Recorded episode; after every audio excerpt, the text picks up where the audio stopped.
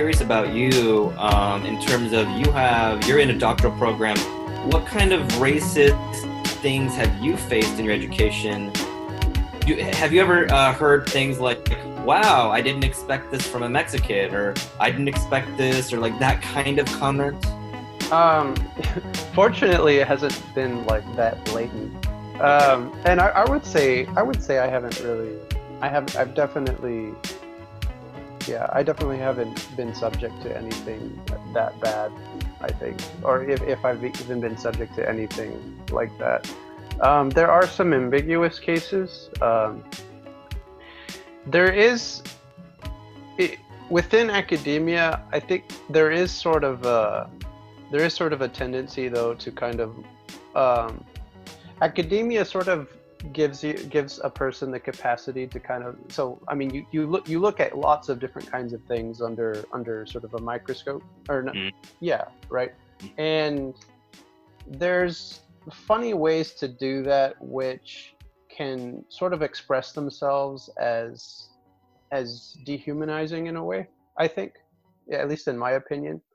I'm i I, re, I recall this one occasion where uh uh, I saw a presentation by a linguist, uh, a sociolinguist, and uh, about um, in- English di- like in- or Chicano dialects of English, mm. and um, I mean, it, it was an interesting talk. It was it was an interesting talk. It was it was just a it was a sociolinguistic talk, just basically talking about the the the ways that um, English is sort of expressed, the English language is spoken by Chicanos, and uh, and what the particular markers are for Chicano English and what those markers are supposed to to mean, mm-hmm. right? You know, and how they're supposed to be interpreted. And this was, it, it was, it was interesting, uh, but it, the, the content was interesting, but it was also interesting that the, the presentation was conducted by the by a white woman, mm-hmm. uh, right? Um, so uh, someone who was definitely not within the community, but who decided, you know, they they they'd been interested in the community for for some reason at the time, and this was an older white woman too, uh, and the way that the way that the so she, she one of her examples, or an example she used consistently, was this specific study she did with uh, uh, a Chicano girl who was probably like 12 or something. You know, she had various recordings of, of this of this girl, who, and you know, she probably had her IRB, you know, that she did to to to collect this data. Um, but yeah, she she had various like recordings and um, it probably i mean it probably wasn't intended but you know and as you're saying like maybe maybe intention isn't really the point. But the way that she would talk about this woman it was i mean it reminded me a lot of like how you know zoologists talk about you know animals. So and that that was something that was a, a little bit offensive to me uh being in that you know seeing that presentation and kind of interpreting that element of it um, yeah so that that's definitely something that exists kind of putting basically academia sort of putting certain you know putting humans you know under the microscope in, in kind of funny dehumanizing ways. Uh, and then kind of slapping on this sort of ethnic group uh, category on them. Um, yeah so that, that yeah that, there's definitely that. Um, besides that, there's there there I guess there are certain kinds of interactions between between people from different ethnic groups that might also um, qualify as you know expressions of racism in that case uh, we don't unfortunately in linguistics we don't really have a lot we don't have a, too many um, uh, African Americans or even just blacks generally in linguistics. We have some, but it's not it's not a big community. Um, but there might be. I think there's more of a case to be made when when you see interactions between whites and, and Asians. Yeah, since there are a lot of Asians, and yeah, I think I mean, I can't I can't think of specific examples, but just thinking of my gen like my experiences, my general experiences, I I, I think there's definitely something going on in terms of Mm. uh, of devaluing the the uh, contributions of of Asians to to the field for certain, or at least their you know their capacity to do well. I actually, yeah, I, I have a friend who was uh, who's um, Hong Konger, who Mm. kind of told me once that he felt like like linguistics even it's even like linguistics is sort of is sort of catered to whites in a way. Mm. I didn't I didn't really ask him a lot, you know, how about how he how he thought that, but yeah, there's definitely there's definitely something there.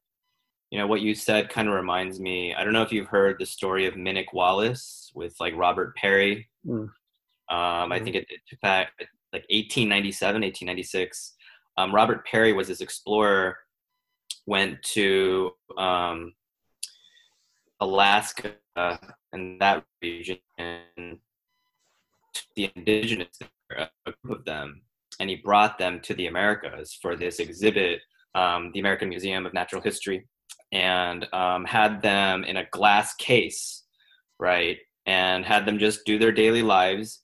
And at that time, people like Sigmund Freud, Edward S. You know, Sigmund Freud, Einstein, um, they came to this exhibit to watch the mysterious peoples of the North um, live their lives. Um, Minik's father was there, and his brother and his sister-in-law, and, and a group of them. And we, I, I just remember that like we live in this country where this was happening by white people, where they took indigenous, put them in a museum so that they can live their daily life while they were watching them in a scientific kind of right, like they're microscopic organisms. Zoo animals. Exactly. Um, Minik went back to Greenland for some reason um, to do some kind of research with somebody. And when he came back, his father's body, I don't know what happened to his father, had been defleshed so that the anatomical structures of the indigenous could be seen. And he was laid out like this at, in the opening of the museum. And there's a very famous picture, I believe it was taken by Edward S. Curtis, but uh, Minik is standing and watching his father's, you know, defleshed body in front of the museum. And I think that we forget the history of what kind of people took over this land. Yeah.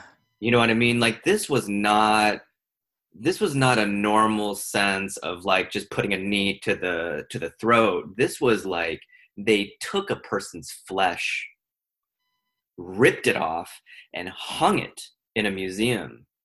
They put human beings into a glass capsule while Freud and his boys were observing the kind of psychiatric tendencies of, of these people. Like that's the kind of white the white devil that allowed the kind of thing to happen to George in present day America. And that kind of dehumanizing of a person is such a devilish act. It really is. I don't think that people are, you know, just to quote Cornel West, I don't think that white people are devils, but they act devilish Mm. really really do and i cannot you know when i look at whites these days i just think there's something wrong with you. And i needed i need to get out of that mindset for myself. That's not healthy. You know i, I should not be there. But it, it's a really really terrible task. You know i start dehumanizing whites. I definitely do. That that's also similar to the lynching that's been happening up until like the 1940s of uh, blacks. And what they did was there's pictures of it, even in postcards actually, where black men and black women would be lynched by a mob of white people, and they kind of use this as uh, a entertainment and an amusement. It's like watching the sports, and there's like pictures of this little white girl just staring at the body and just smiling at it. And um, yeah, these were in postcards, you know. Right, and then these postcards get shipped like across the country. So these uh, black bodies were just like traveling, you know, throughout the country. And what they do with the genitals is like they'll just take it apart and they'll frame it like a, a trophy, like hunting trophy, you know, for animals. And they wouldn't even do that to a puppy or a dog. But Right. they would do it. I mean, like white people love animals and puppies. Like they would never harm an animal. Like, Right. It was exactly. surely like Uh-huh. lynch a black person and for a form of amusement. And I know that there's no like exactly lynching today to this day, but there's video cameras of black people getting like punched, getting killed, getting shot by the police, or like black people fighting, and that gets circulated to a lot of people, and a lot of white people like eat it up and just find that amusing. I actually think people don't lynch anymore because it's just too much hard work. I think a little the people have become a little lazy. I think they've found better ways technologically to to kill. Yeah, Um, you know what I mean? Like you know, for us, Takashi, there were lynchings of Chinese. yeah, in exactly. the 1800s, right in LA, right in that uh, what's it called? I forget what they call it, the corridor of the blacks or something like that. Yeah, they lynched us, you know. So I don't put it past the whites. Yeah, it's like I think during that time, um, you get fined more if you killed a horse than if you were to kill a Chinese person. Right, right. So it's it's like our lives were less than an animal. Yeah. it's like dehumanizing. Ugh, it's so frustrating, but, but I don't know. It's like I think I, I think I don't know. It's like yeah, I read about these things. Um, I, I feel like I've managed to not get too frustrated to the point where it's like ruining my life. I feel Mhm. like if it was me like 10 or 15 years ago, I'd be like, oh, fuck these white people. Like, why are they like right, right, you know? But, but i think over time i've i don't know if it's like maturity or if i feel like i've been able to differentiate like you know like the readings from rea- reality even though like it, it is based on reality. Um just i don't know. I, I think i've managed to i don't know what the proper term is but like not affect my daily routine you know? Because it's it's also important for us to be like healthy and Absolutely. mentally well you know because it's it's it's good to learn about these things and people i feel like people do need to learn about it but at the same time it shouldn't uh like attack our humanity and restrain us from our daily activities or survival you know I think that blacks in the United States have this unique kindness to them that they're there is this uh, a grandmother I met once in Los Angeles of one of my students. And I remember it was the week where her brother had just been killed. And we were doing this unit on race and politics and all that stuff. And she came in for a parent interview.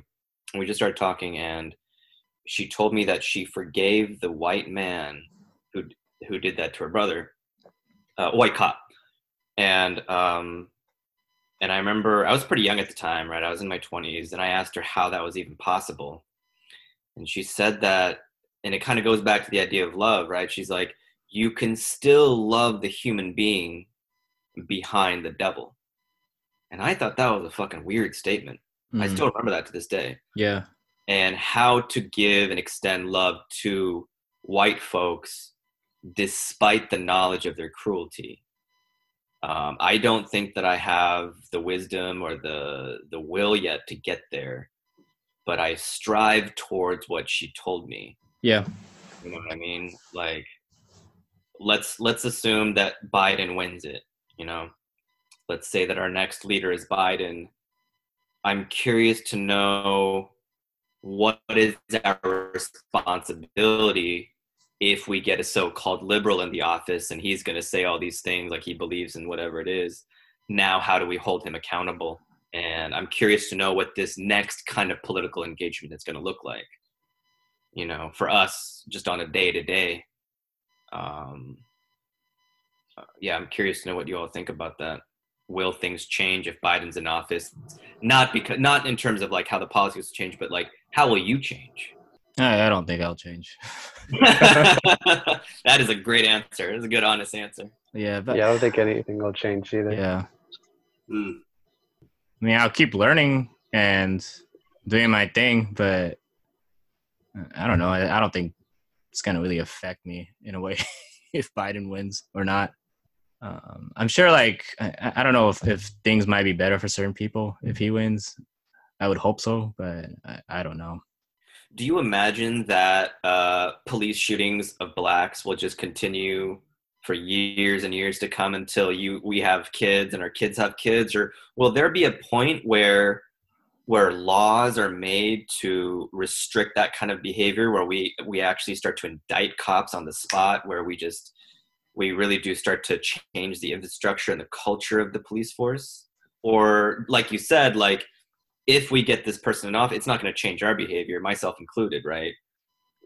When when do you think that that will happen? That change in the institution? Well i'll tell you this even during obama's time there were still a lot of cops killing black people. Oh yeah. It, it, that made no difference at all. And I don't know if it has increased or has stayed the same when Trump came in, and I don't think it matters. Um, I would hope that it changed, but it's just me hoping, and that's not really making much of a difference, honestly. Right. I, I don't know if this whole uh, riot or revolution or whatever you want to call it that's been happening right now um, across the country is going to make a difference. I would hope it it does, but I, I don't know. I don't know if they'll if they'll be if the police will be more vigilant of black people because of this incident, or if they'll you know go the other way. I I don't know like what, what would happen.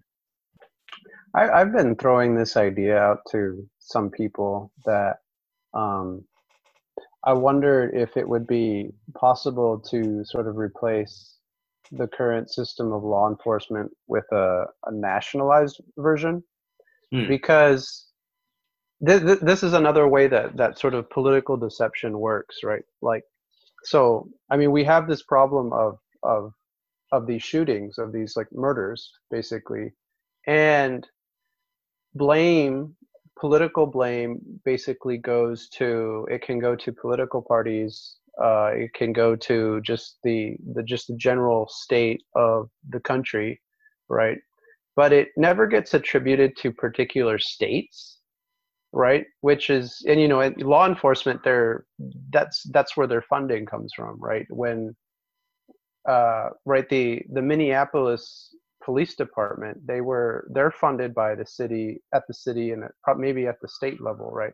Or I, i'm not i'm not sure how i'm not sure how that works but it that's but i know it's maximally that right? Mm-hmm. it's it's sort of hard to and in that sense it, it's very difficult to kind of place blame with the to directly attribute the actions of of law enforcement in that regard with how the whole country is being run right i mean mm. i mean we should be able to do that right we want to do that right we do complain that you know when this when things like this happen it's it's indicative of a of a of a nat- national problem, right? But when you when you bring in like the legalese, I guess, like you can't you can't really make that attribution, right? There's not really a there's not really a uh, a real formal framework for us to really do that. When it comes down to it, well, the the police department was is hired by the they're they're sort of managed by either the city or they're managed by the state by that particular state of Minnesota, right? So I think I think it might actually solve a little bit of the problem if we did replace like state with state law enforcement or city law enforcement actually with a with some kind of nationalized variant then you could actually attribute things to the nation state then you could actually say this is this is definitely Trump's fault, right? Mm-hmm. Because right when things like this happen, like you could blame the president or at least you know the you know whatever heads of, of the nation state that there are, right? They actually would have to take blame for it. Because as as it is now, like it, it's I mean you know trump could kind of dismiss it as like this is these are states problems or something like that right? But with a nationalized like law enforcement then you could actually say like no this is this is you know this is definitely the country's fault right? Um, I, th- I think that's that's actually a way to do it. Um, but yeah so i use i sometimes throw that idea out to, to people Hmm. but I, I also don't see that happening anytime soon. Right. Yeah, yeah, yeah. Yeah, where you just have National Guard troops just, you know. I mean, some some countries do that. Like Panama, Panama Yeah. does that. Yeah, I mean, with small with small countries, it's easier to do. Uh huh. Right. uh Yeah, you know, the the law enforcement is actually like the army, Right, right. Because you know that's that's just simpler, right? Um, I don't know how many other I don't I don't know how common that is with larger countries. I I'd, I'd have to do some research on that. But yeah, um, and actually, it's I I feel like it's a bit um, it's better for the for the image of um, for of of law enforcement too when there is sort of a convergence with with uh like the military or for um or for or just for whatever form of law enforcement the the nation state would implement actually. I think that it it actually does something does something good. There's probably a lot of bad things too. I don't know yet. But but um because i know in panama i think there is a bit more there's a bit more uh there's a better relationship between um, law enforcement and um, civilians. I think. That's that's something I noticed in, in Panama when I when I was there, um, because there was this sense that uh, the there well there is more of this belief that the uh, the law enforcement there or the army was working you know for for the the interests of the people Mm. and uh yeah that that's that's sort of indicative of like a better relationship in that way right um yeah i think actually when, when you do that the the nation the the heads of the state you know are forced to take more responsibility for things that the the military does. Right? So yeah. So the the, the problems that we have are really are really problems of divisions of res- divisions of um, responsibility right like i can't yeah i can't i can't blame trump for these thi- for for these things because I, I mean he doesn't have to take responsibility for it right? Because it's the states. Same thing with the coronavirus right? You know same thing with the coronavirus he doesn't have to he doesn't have to take responsibility for the coronavirus response right? Because that's all up to the states. Yeah i don't know so I, I don't know i'm sort of a federalist in that sense i guess Yeah, yeah, definitely. definitely yeah. Federalist. yeah yeah yeah Uh, yeah You know, I think it's an intriguing idea. However, I wonder what that looks like when you have an empire with the largest arsenal in the entire world also policing its citizens. Um, it takes a leap of faith from its citizens to be able to say, okay, you can you can have your tank and your bazooka and patrol the streets if you want. But you know, uh, Takashi, I read that um, article that you posted, the James Baldwin Mm. interview in Esquire, and um, he was asked, "What do you think uh, one of the solutions is to these issues of brutality?" And he said, um, "I think he said something like, there's no one solution, but the people who are in the force should be living where they're patrolling." And the interviewer said, "Yeah, but you know the policies right now are that the cops are not actually allowed to live in the places that they patrol." And Baldwin's answer to that was, "Well, that's because of white supremacy, and you just want to dominate us." But it's an intriguing idea, right? Like if you want to patrol that precinct, that municipality, then you got to be in it with the people. You have to know who those people are, be in community with them, and hopefully that will create a, a, a disincentive to just murder citizens. But um, yeah, I don't know. I, you know, it's interesting because I, I wonder what the reason for doing things that way is. Uh-huh. right? Like, why do I, I don't know what it is. Panama, Panama does the same thing. Like, uh, like even even with their you know nationalized like law enforcement, um, usually you know the the police, the police in the cities they actually come from like rural towns. Mm-hmm. Yeah, they come from outside the city, so they they they even commute. They'll like make a big commute to work. Yeah. Actually, yeah. So would- that's that's definitely what they do, and I don't I don't know what the I I, would, I can uh, imagine what the reason is. Yeah, I yeah. I, I would think the reason would be that if they're trying to catch a criminal in that area, and if they like Uh, if the criminals know who the police is or where he lives, he'll most likely be targeted easily if he lives like in a neighborhood. But that's just my guess. Yeah, I don't know either, but I imagine has something to do with the fact that one of the values of the police force is about this sense of like objectivity. We are not here to judge people or like, you know, enforce the law differently. We're just looking at the law. And if you're breaking that law, then we're going to break your neck versus a more subjective experience with the law that we are here as a community together but I, I imagine has something to do with that false objectivity um, that the United States loves. Right there, there are objective realities, and we are the arbiters of that of that reality. Versus again, a more nuanced look at society, which is no, I don't think there is this objective reality here in the police force that uh, you treat people differently based on the color of their skin and and so on and so forth fucking disgusting creatures. Should just abolish it in the prison too. Yeah, yeah, yeah, yeah. We love punishment though. I know we do. Oh, we love punishment. Even in schools. yep. Yeah, punishment. I feel we should use shame a little bit more as a you know, like not punishment, but just a shame culture. It's kind of like when I'm in Berkeley and I'm at a restaurant and there are like five different bins to to divvy up your your remains, your trash, I do feel shame, right? Like if I take something and I put it in the wrong bin, and therefore I act accordingly. There's there's a there's a moral imperative there, and I want to save the environment, of course, and that gets into my consciousness. But it is based on shame and public account- accountability. Um, I don't think people need to be walking around with guns it's it's insane that people walk around with guns. Like if you go to a military base in the United States, like Camp Pendleton, nobody's fucking walking around with guns because you have to go to the arsenal or the armory. And if you go to the armory as a soldier, you have to get three signatures.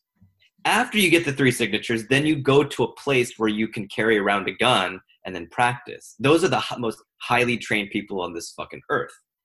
Why do we think that just your average citizen would be able to walk around with a loaded gun. That that's like insane to me.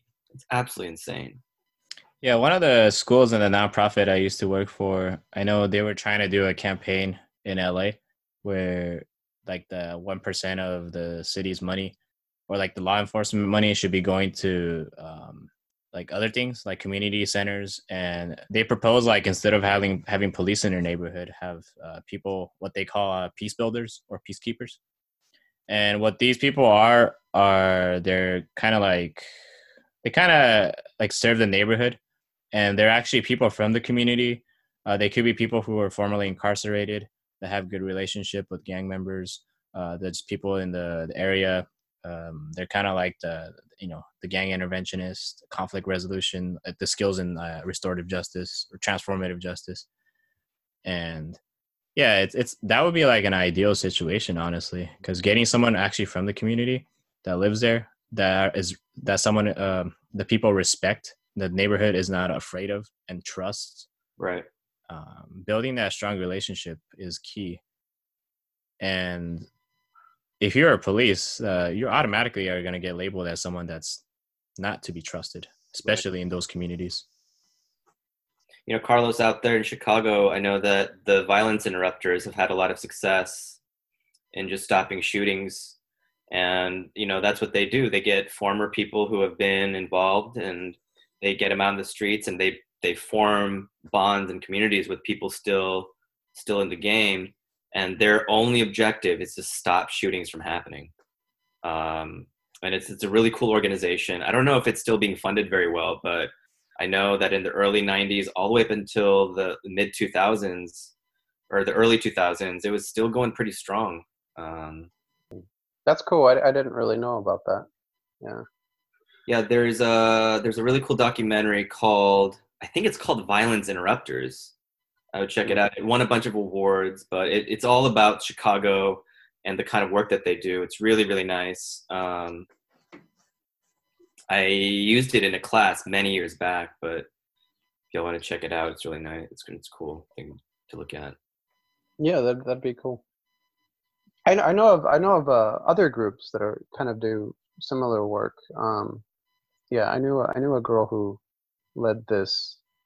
I'm sorry, I knew a woman who who led this. Um, she had this sort of nonprofit or this project that she did, which which sounds a lot like that, which is called the peace peacekeeping project, and um, she would have she would have these volunteers trained in conflict resolution and then they would have to like go out in the community and sort of practice that sort Mm. of implement their practices in resolving conflicts yeah i don't know of specific examples they they underwent but that was the general idea yeah so that's kind of that's that's cool I, I thought that was i thought that idea was cool i didn't know there is. were older groups that did that yeah Yeah, I would say those kind of programs that we mentioned give me hope that um, you know the question you addressed, uh, Daniel, about you know will it actually re- reduce like cops killing black people, right? I feel like by implementing these programs and getting it more, I- don't know if the mainstream is the right word because I feel like if the mainstream people took it over, I feel like they would co-opt it in a certain way. But I just feel like these kind of programs would help make changes to that kind of uh, problem that we're, we've been having. Yeah, community involvement, mutual association without guns. Somehow, if we can get rid of the guns, Conflict, yeah, conflict resolution skills. uh huh. But you know, the thing about this country is that the gun issue is just fucking crazy, right? Like because of the amendment. Well, this side is allowed to carry guns, so then this side, the state, right, the repressive forces, they got to carry guns, and as long as that is the case, I feel like we're gonna we're gonna have many many shootings for all of our lives. Um, you look at countries where guns are banned; it's a lot different. It's a lot Yeah. more civil, you know. So, uh, yeah there, there's there's still violence but there's fewer casualties right, exactly. Of course, exactly. People are still beating the shit out of each other all over the world. Yeah, don't get me wrong. But Yeah, they're they're still stabbing and poisoning each other, but you know, that's there's no fine. shooting. I'm fine with poisonings and stabbings. If you want to do that, hey, well, we should talk about it. But if you have a gun, like if I had a gun, I've been teaching for a little over 10 years. I- would definitely have shot at least three people. Not fatally, but I would have definitely shot them like in the toe. Yeah, un- unbelievable. Hey, we were close to getting guns. You know, remember that like proposal? Teachers were gonna get guns to Yeah, stop yeah, mass shooting. You know that there's 22 universities in the United States where professors can carry guns? Really? Yep. that's, that's insane. Well, aren't, aren't those like the universities in the states that allow open carry? yeah, yeah, definitely. Yeah, that, that makes sense. That's insane. Well, this was a good conversation. Yeah, um, Takashi, thank you for your time. I know you're going through a lot. I'm I'm glad we get to talk to you. In these Yeah, no, thank you. I was uh, before this uh, pod actually a couple minutes. Uh, my cousin was over and we were actually talking about similar things that we discussed here. Actually, I was Hmm. actually gonna have him on, but he's like, "Nah, I'm good." it, it was it was it was uh, it was pretty cool to be able to talk to, you know, family member or just someone like in person, you know, Right. to discuss these kind of topics. Because I Mhm. feel like we have these thoughts and feelings in ourselves, but we don't have like a, a platform or a space to express it. Yeah. You know, I, I don't know about for you guys. I don't know if you guys talk about it with the people around you. Um, I know quarantine makes it harder to like, communicate um, to people with people. So um, just by not being ex- not being able to express ourselves tr- like truly or free- freely uh, can also have an impact on us too. Yeah, definitely. This, I think I think of this space as as that outlet definitely for me in terms of like what are these issues? What are the deeper issues going on politically, right? Psychologically, personally, um, that I do get to just kind of riff on with you all. Um, and it's turned out to be a very intriguing project. I don't know. It's it's it's, it's pretty interesting for me at least. All right, you guys. That's all I got. Um, but thank you guys for being on the pod, and then Appreciate you all. yeah, we'll check in again um, next week. all right Good. All right. Take it easy until then. All right, bye, you guys. Bye. all right bye